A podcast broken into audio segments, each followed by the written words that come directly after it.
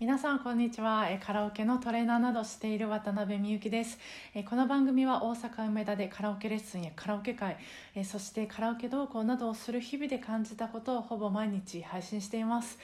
えっと今日あの人からをしてました。いやもうめっちゃ楽しくて。まあ、とにかくこう歌って汗かくってもなんて最高だろうと思いながら1時間、えー、してたんです、まあ、そこで、えー、感じたことをダラダラとおしゃべりします。まずなんかあの好き嫌い問わずいろんなジャンルを歌うといい運動になるなと改めて思いました。もう本当にあのうんとウォーミングアップのためにいろいろ歌うだけでもかなりいい効果があるんじゃないかなと。あ私にとってはですけども。と今日思いました。あの私は本当に好きな曲ばっかり歌うのでで好きな曲のそのうんジャンルとか雰囲気とかも結構偏るのでそういう好きな曲ばかりで好きな声の出し方ばっかりしてると、まあ、声出す時に使われる筋肉とかパーツがま偏るしでその歌う時にこう使われる感情の感情もま偏るってことなんですよね。で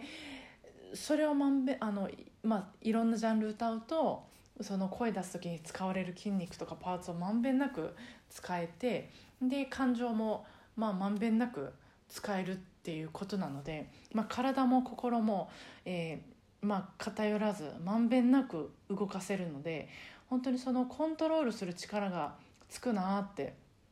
改めて実感しました。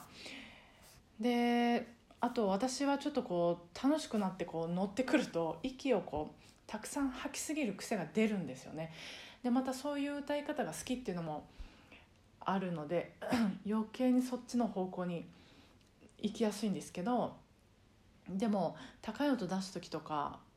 たくさん息吐くとやっぱり出にくいしなのでそのちょっとそのフレーズだけハミングで歌ったりとかちょっとこう出しすぎないように するっていう意識をするだけでも、まあ、疲労度が全然違うなと今日改めて思いました。あと私はあの濁点がつく言葉とか、まあ、あの打行とか画行とかあと,、えーと、他行も苦手なんですよ。でこういう特にあの高音のあの出しにくいところでこの言葉が出てきて、まあ、苦手なところは、まあ、例えば「が」だったら「あ」にして歌ってみるとか。で無理なく歌えるようになったら側に戻すとか、まあ、そういうふうにいろいろしていると、まあ、ちょっと良くなってきたかなっていう